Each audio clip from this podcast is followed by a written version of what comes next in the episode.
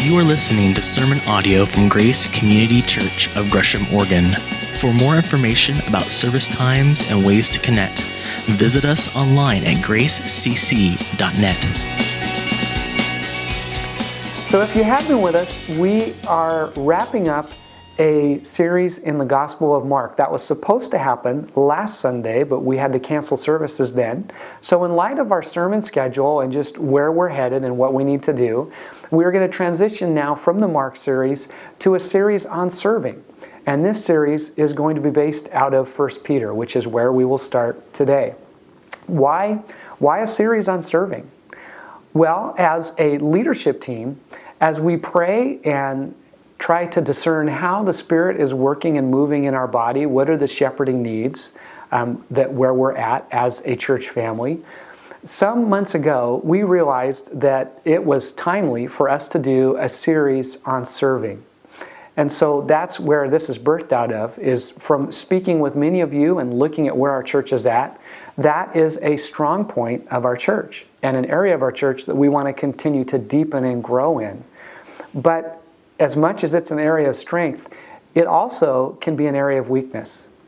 Because when you look at what Scripture talks about in regards to serving, that is important for every single relationship we have in our lives. We are called to serve one another. And of course, we are called to serve as a church family, in the church family and as a church family. And that's where we're going today, is what does it mean to answer the call to serve as a church? Like many of you, I uh, was snowed in off and on this last week. And uh, Monday, after our first snowstorm, when things were just beginning to melt, I was hopeful that I would be able to make it into the, the Grace office and just be able to make it into work. We were able to open the campus this last Monday. And so I waited till mid morning in hopes that my street would thaw enough for me to get off it and then get, get over here to the other side of town to Grace. My family and I live on a hill, and there was still a lot of snow and ice on our street. But I was determined to get off our street. And so I gave it a shot and got stuck about halfway up my little hill. So I backed up and gave it another try, and gave it another try, and gave it another try. I tried six times to make it off my street and couldn't quite make it. I'd get almost to the top where I could get to a street that had bare pavement and, and really had some good traction, and I just couldn't quite make it. And whether it was pride or just laziness, I didn't want to put the chains on my car just to go 500 feet and then take them off again. And one of my neighbors who was watching all this came over to my car as I was backing up to give it another try and said, Let me help you. And he ran in his garage, got a bag of gravel, and threw some gravel down at the very top of the hill. And understand, it's still cold outside, the wind's blowing. I was grateful that it was him and not me, to be honest with you. But sure enough, he threw the rock down, and I was able to get traction and was able to, to make it in. And I remember as he was throwing gravel on the, on the snow in front of me, I remember thinking, you know what? I, I, I sure appreciate my neighbor. I appreciate him helping me. And really, what I was thinking was, I appreciate being served. Do you appreciate it when people serve you? Of, of course you do especially when we're in need, especially when we need someone's help. All of us love being served by one another. We, we appreciate it. But are you that person to serve? Are you the one are you the type of person who sees a need and then fulfills it or does what you can to help? That should be a distinctive of the Christian life. One of the distinctives of loving and following Jesus is because he has first served us, we then serve him by serving and loving other people. And so we thought it was very necessary and very wise as we finish this gospel, uh, the Gospel of Mark, that we transition to the letter of 1 Peter. Because the Gospel of Mark, most scholars believe, was informed by Peter in many ways, it's considered to be Peter's gospel. And so we thought it just works very smoothly and very intentionally for us then to move on now to Peter's letter. This letter was written to a group of believers who were living in a very hostile culture, and they were suffering and paying the penalty, really paying the price for following Jesus. And so Peter writes this letter, and there's this theme of suffering and struggle and challenge all throughout the letter. But as he is encouraging them and speaking to their situation, he also calls them to live distinctively for Jesus. And one of the ways he talks about that is through serving. And so, as Peter does, we will look at almost every relationship in our life and why it matters that we serve and serve others. And so today we look at the reality of serving as a church and in the church. And really, you could consider this sermon as a starter and a primer, really, for the whole series. Because I want to make a case today as to why we should serve. Why it not only blesses others, but also blesses us. So we're going to start with 1 Peter chapter 2. We'll look at verses 1 through 12. And then we'll unpack that together. 1 Peter chapter 2 verses 1 through 12. It says this: Therefore, rid yourselves of all malice and all deceit, hypocrisy, envy, and slander of every kind. Like newborn babies, crave spiritual milk, so that by it you may grow up in your salvation, now that you have tasted that the Lord is good. As you come to him, the living stone, rejected by men, but chosen by God and precious to Him. You also, like living stones, are being built into a spiritual house to be a holy priesthood, offering spiritual sacrifices acceptable to God through Jesus Christ. For in Scripture it says, and this is a quote out of the Old Testament, Isaiah 28, verse 16, quote, See, I lay a stone in Zion, a chosen and precious cornerstone, and the one who trusts in him will never be put to shame. Unquote. Now, to you who believe, this stone is precious. But to those who do not believe, another quote from Psalm 118 the stone the builders rejected has become the capstone, and another quote from Isaiah 8 a stone that causes men to stumble, and a rock that makes them fall. They stumble because they disobey the message which is also what they were destined for. But here we go again. But you are a chosen people, a royal priesthood, a holy nation, a people belonging to God, that you may declare the praises of Him who called you out of darkness and into His wonderful light. Once you were not a people, now you are the people of God. Once you had not received mercy, but now you have received mercy. Dear friends, I urge you, as aliens and strangers in the world, to abstain from sinful desires which war against your soul. Live such good lives among the pagans that, though they accuse you of doing wrong, they may see your good deeds and glorify God on the day He visits us. There is a lot there, and I want to begin to unpack that together. And it really starts with our identity. And that's what chapter 1 spends a lot of time talking about. That, therefore, in chapter 2 builds on these identity statements that God makes about us. We are shown mercy, we are given new birth. We have an inheritance from Him. We are given joy by Him. We are His children. We are called by Him. We are redeemed by Him. We are literally born again all those things, all those realities, all those truths lay the foundation for why we serve. And the reason we serve is because we make Jesus visible together. It's so important we serve as a church family, as the church capital C, because that's how we make Jesus visible together. Look at what it says here in verse 5. It says that we are living stones, that we are being built into a spiritual house. That literally means that God lives in us through His Holy Spirit. That's about the presence of God, but also about the power of God.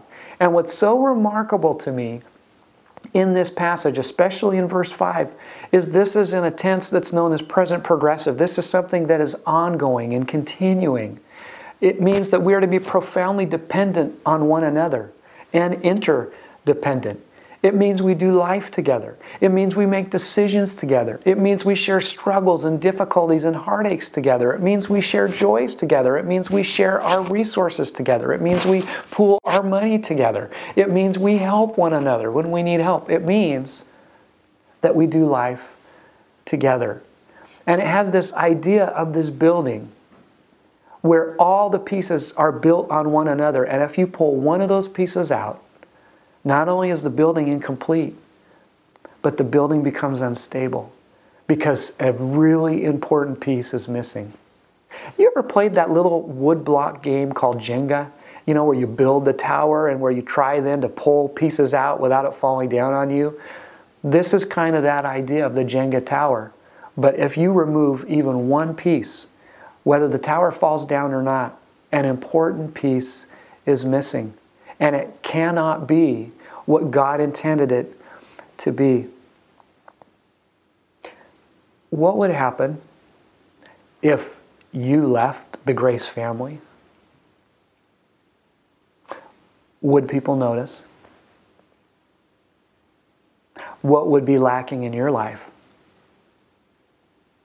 There are many times as a pastor, I will have people come to me and they will be folks who have gone to other churches and for whatever reason they've left that church and they come to me or one of the other leadership here and they say, I've left that church. And some of you may have already discovered this when you've come to grace from another church family, but if it's not me, one of us at some point are going to ask you why you left. Because it's extremely important to leave for the right reasons. And people leave churches for all sorts of reasons, some legitimate, I think many that are not. But here's the reality there are times people will come to me and they are frustrated that they left their church and no one noticed.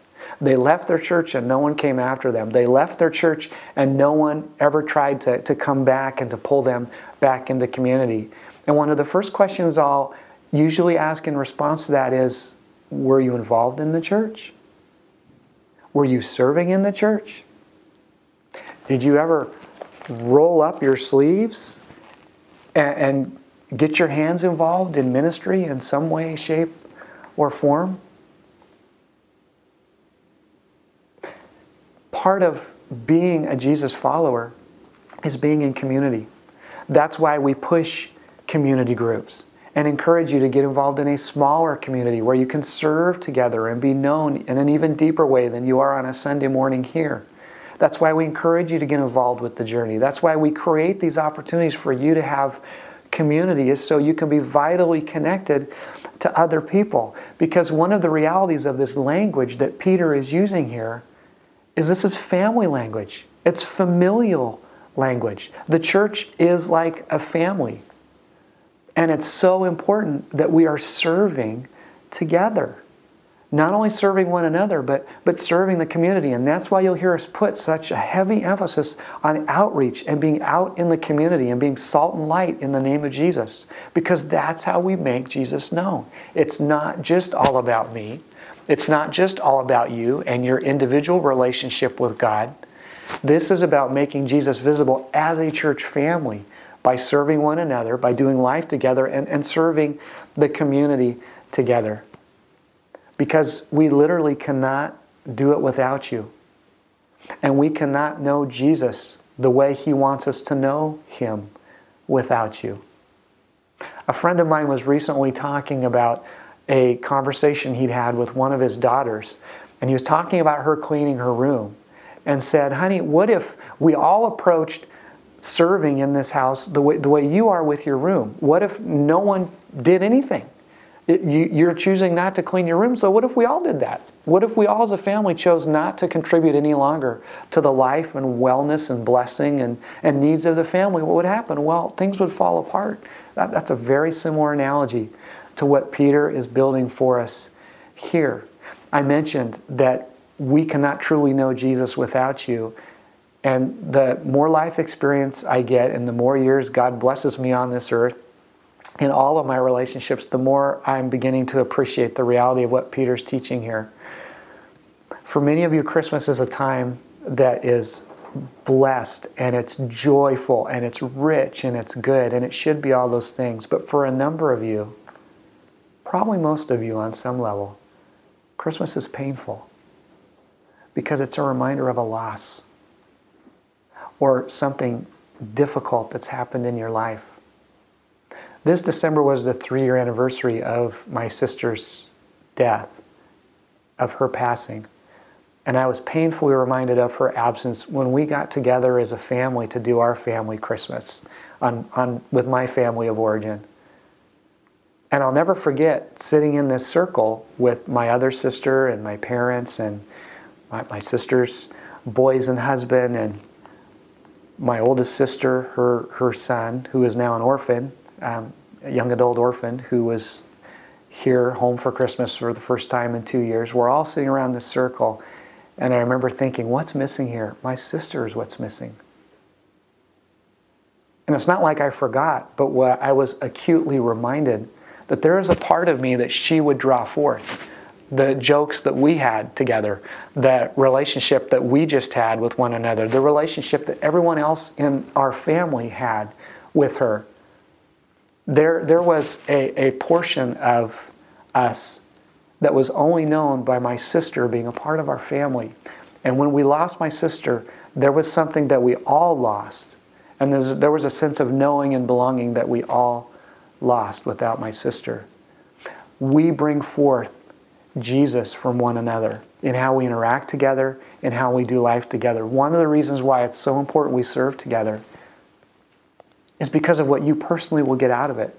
Scripture, here and in many other places, explicitly and implicitly teaches that you will only go so far in your intimacy, in your knowledge, in your understanding, in your experience of Jesus if you don't get involved in other people's lives, if you don't serve in some way, shape, or form, if you don't do life in community, you are only going to go so far in your relationship with Jesus. Quite honestly, I have missed you the last couple weeks. I, I love Sundays because I get to be with you, because you help me discover Jesus every Sunday in a new way. There, there's something new that I understand or I'm taught or I'm reminded of about Him when we're in corporate worship together. And as wonderful as this medium is, and as thankful as I am for this video and to be able to communicate God's Word for you, please do not get used to this. This is not the new normal. This is not what church is really intended to be. This is a wonderful substitute when you can't come to church as a way for us to bring church to you. But there's a reason Paul says we are not to give up meeting together and meeting as a community to worship because something happens in corporate worship that cannot happen through a video. It cannot happen through a live stream. As wonderful as those things are, it only happens when we are together worshiping and discovering and experiencing God together. And I so look forward to next Sunday when we're going to be able to be together. But we need to move on here. And as we move on, just in this verse, it says, We are a holy priesthood. And there's some dynamics to really understand this and unpack it. Number one, priests were set apart. They were holy. They were set apart, which is what holy means, for a special purpose. And that purpose was to represent the people to God and to represent God to the people. They offered sacrifices. And really, in the context of what we're talking about here, spiritual sacrifices is really talking about being filled by the Holy Spirit. And this is more than a mystical spiritual experience. This is profoundly practical and powerful. This is talking literally about serving. Spiritual sacrifices are those things in part that we do to serve the Lord and to serve other people. And, and I, I would be remiss to not invite you into deeper community and to invite you into deeper service here at Grace. We would hope that at some point in your journey with this church family that you were involved in a ministry somehow in the wall inside the walls of this church and that you were also involved in a ministry outside the walls of this church. Let me give you some examples. When you come to church next Sunday in the seat backs, you will have this card right here. It's our Serving with Grace card. And this is a very practical, easy way for you to get involved in serving here at Grace. There's everything you can imagine as opportunities for you to serve here. It, does not matter how you've been gifted, what your passions are, you all have them, and there is a place here for you to serve with us as the church family. So we encourage you to pick this up if you're not involved and engaged in some type of ministry here at Grace and to get involved. And I promise we will call you, we will follow up, and we will get you engaged. And I will also make this promise to you we do ministry here as team and in team. So you will be joining a team with all of these ministries. You know, we're not going to take you and put you in a class of 40 kids all by yourself and you're the only teacher and you know we'll talk to you again in five years. We don't do that. We serve in team. We'll give you adequate resources and connection. But this is a wonderful way for you to grow in your relationship with the lord is to roll up your sleeves and to serve as a church family. Because that's what we're called to be is distinctive and really set apart in some ways from the culture around us and that brings us to the other dynamic the other theme that you see not only in chapter 1 but in this chapter that we're looking at as well he constantly peter constantly refers to us as aliens strangers foreigners and that really is one of the major themes and one of the second points this morning is we are resident aliens, strangers, and foreigners in this world, and that needs some definition. You ever been a tourist? I love being a tourist. In fact, I'm going to get to be a tourist here next month. This last month was my wife Jamie's and my 25th anniversary. And so, to celebrate, for years, we've been planning and saving and preparing to go to Hawaii. And so, next month, I'm going to get on a plane with my wife, and I am happily going to go be a tourist for seven days. And it is going to be epic. I cannot wait. But what do tourists do? They don't stay for the long haul, they visit. They come, they visit, they enjoy, they take, they consume, they leave and don't ever assimilate or become part of the culture around them. They don't stay for the long haul. They don't necessarily contribute. They largely consume and then they go. It's good to be a tourist. It's fun to be a tourist. But unfortunately, we can be a tourist in church. And you can see where this is going. We can come and we can consume and we can take in and we can enjoy, and, and that all has its place and that's all good, but we don't ever contribute and we don't ever get involved. But this has even deeper implications and a much deeper application with what Peter's talking about here because this is really not just talking about church, it's talking about the world. When he calls us to be resident aliens and strangers and foreigners in the world, it means we choose to stay for the long haul. It means we engage with our culture, we engage with our neighbors, we engage with our community. It means we look for ways to serve, we look for ways to contribute. But this is where it gets really interesting is we're resident aliens resident foreigners, resident strangers, we should live distinctive from those around us. We don't ever fully assimilate. And I'm not saying we should be weird, but to a number of people who don't know Jesus, Christians are weird. And rightfully so, because we don't act like, we don't look like, we don't live like, we don't function like, we don't have the same values like the culture around us. Let me give you some examples. The early Christians were very much considered resident aliens and foreigners. They, they lived in the culture, but they weren't fully assimilated in the culture. They lived very distinctively. Let me give you some specifics. We know this from ancient writings, from histories, that the early Christians were considered to be kind of weird. And this is why. They didn't participate in the gladiatorial games, they, they didn't go and uh, watch those games for entertainment. They refused any type of bloodthirsty entertainment. They didn't serve in Caesar's military conquests. They didn't serve in the military. They rejected abortion and infanticide. They empowered women in contrast to the culture around them. They believed that sex was for marriage between a husband and wife in a covenant union for life. They opposed same sex relationships of any kind. They cared radically and generously for the poor. They mixed races and classes in their gathering. It didn't matter your socioeconomic status, your occupational status, your racial, racial or ethnic background. You were a part of their gatherings, which wasn't practiced at all by the culture. And finally, Jesus was the only way for salvation. In a culture that embraced polytheism of every kind, multiple gods, multiple spiritualities, multiple ways to God, they maintained that the only way to God was through Jesus Christ. What does that sound like to you? Well, that sounds really liberal. No bloodthirsty entertainment, no service in the military, empowering women, caring for the poor, mixing races and Catholic, classes and ethnicities.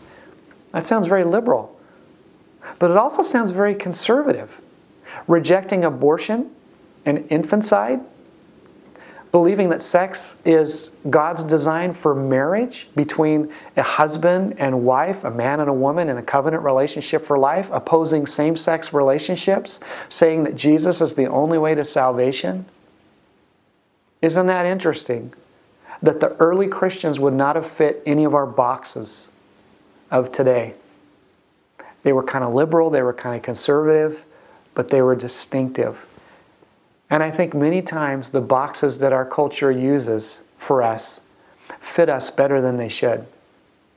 We are called to follow Jesus. And I'm not making a political statement here, but rather a, a spiritual one. We should be kind of tough for people to figure out. On one hand, we stand for those values that God has said are very clear in Scripture. On the other hand, we are radically generous. We, we do look to, to help the poor. We do have a heart for the poor. We do have a heart for all people. You know, we could go down that list I just went down, but sometimes we're just too easy to figure out. And, and really, if we're living distinctly and the way God calls us to, we're not necessarily going to fit the boxes that our culture has because we're resident aliens. We're here for the long haul, but we choose not to assimilate into the culture around us, but to follow Jesus instead. And finally, we serve because Jesus is our cornerstone. He is the foundation of our lives, and that's what a cornerstone is. It's, it's the foundation. And again, why do we serve Jesus? Because He first served us. What is your life like because of Jesus? Because He's in your life. Or another way to think about that is where would you be without Jesus?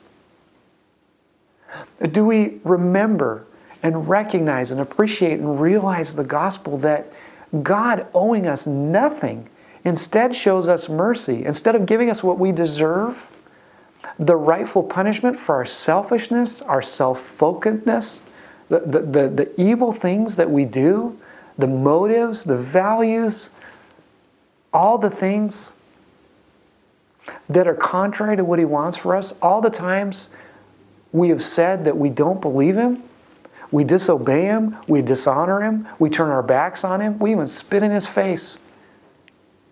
He forgives that. And not only does he forgive that, but that process of forgiveness is him dying on a cross in our place for our sins so that we can have life. God made him who had no sin to be sin for us so that in him we might become the righteousness of God. Why do we serve? Why do we serve people who don't deserve it? Why do we serve people who are ungrateful? Why do we serve people who are difficult? Why do we serve people who are entitled? And on goes the list. Because weren't you undeserving when Christ served you? Have you ever been entitled in your attitudes towards God? Have you ever been unappreciative in how Jesus has served you, we serve others because Jesus first served us. And that means he's precious to us. In verse 7, it said this Now to you who believe, this stone is precious. Is he? Is Jesus precious to you? Is, is he precious to me?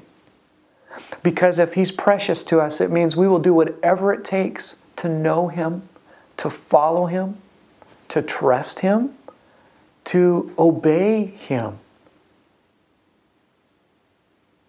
And crisis oftentimes reveals how precious He truly is to us. Like many of you, I have been filling my time with things, being snowbound here this last week, with things I wouldn't ordinarily get to do. And it's, it's been great. It's been a lot of fun.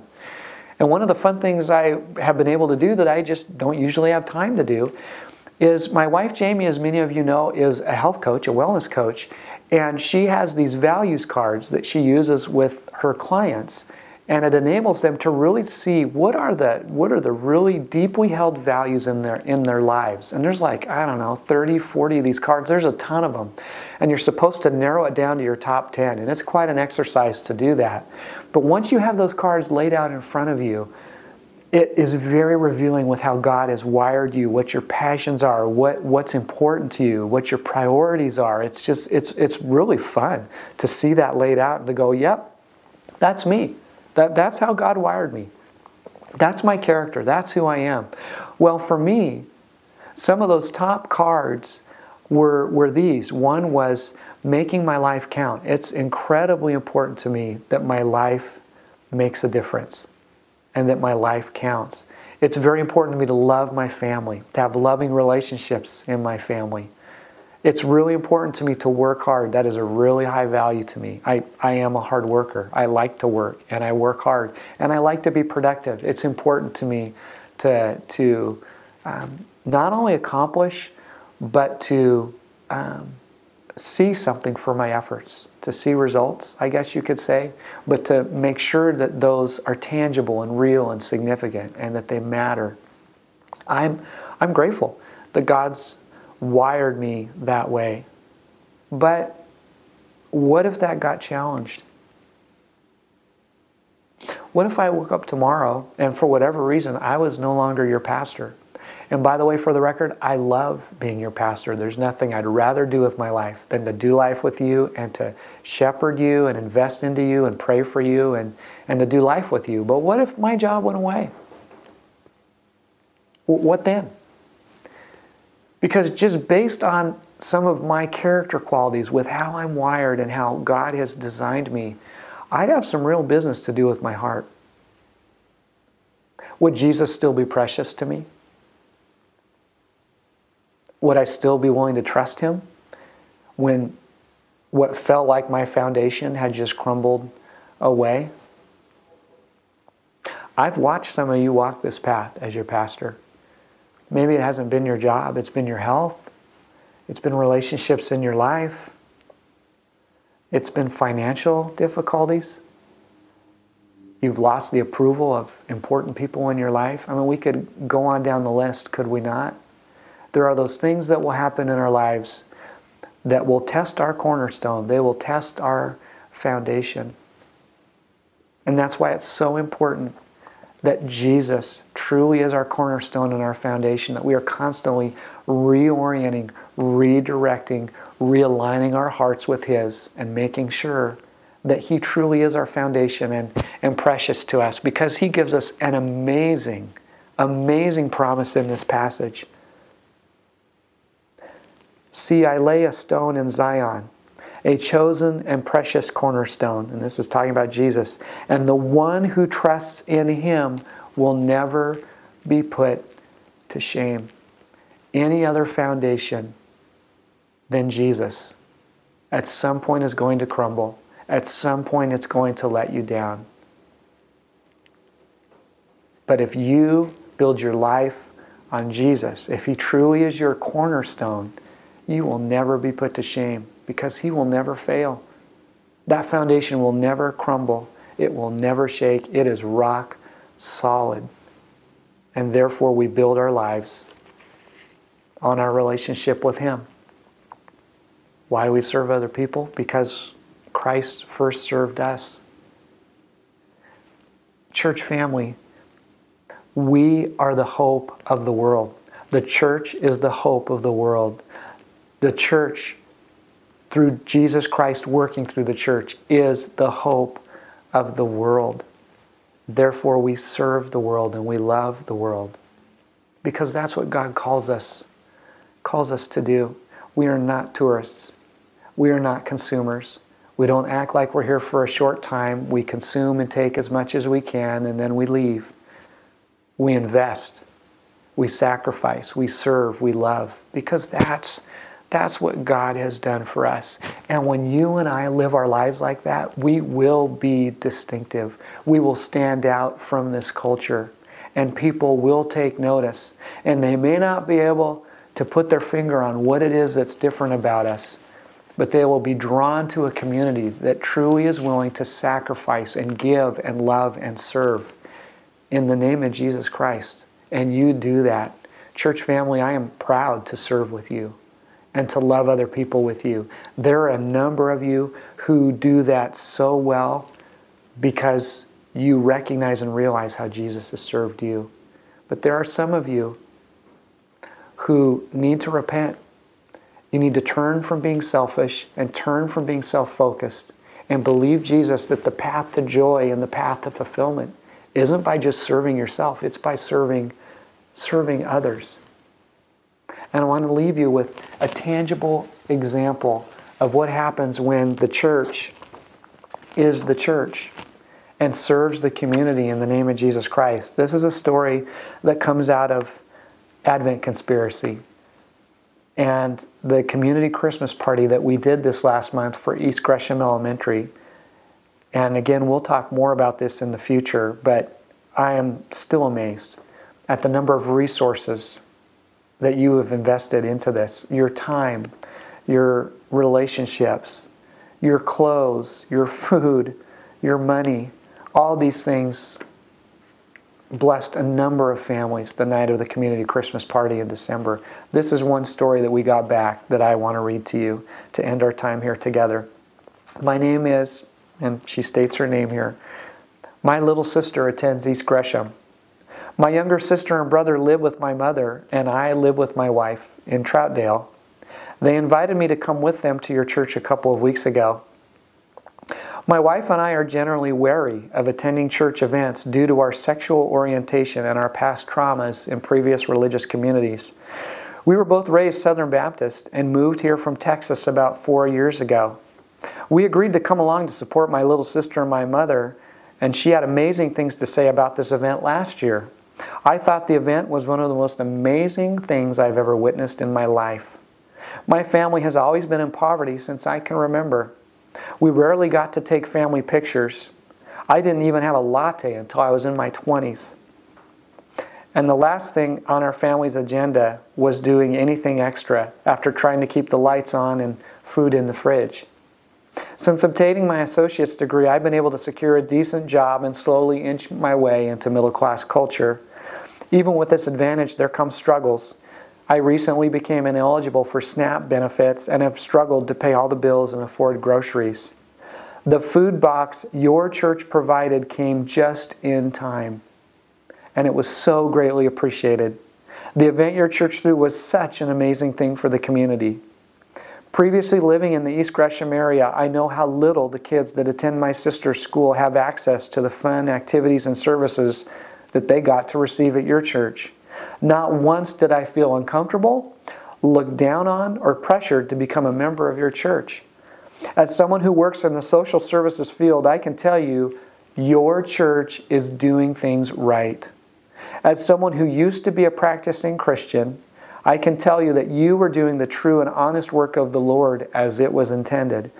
And I want to thank y'all from the bottom of my heart. That is what happens when a church family rolls up their sleeves and serves one another and serves the community together. And that is the kind of church that I want to be. Serve because Jesus served you and loves you. God, thank you for each person who has been watching this video. Work powerfully in their lives. Help them to understand and recognize and appreciate the reality that you have first served them. And Lord, anyone who's watching this video who isn't sure about this Jesus talk, who isn't sure if they really do have Him as the cornerstone of their lives, I pray for them that they would choose to receive you now by saying, Jesus, come into my life. Thank you that you forgive me. And thank you that you love me and want to become my cornerstone. Lord, I pray for each person that you will help them know and love you in a deeper way as you continue to reveal yourself to them. Thank you for this time in your word. Thank you for your goodness to us. Thank you for being our cornerstone. In Jesus' name, in your name we pray. Amen. Thank you for listening to sermon audio from Grace Community Church. For more information about service times and ways to connect, visit us online at gracecc.net.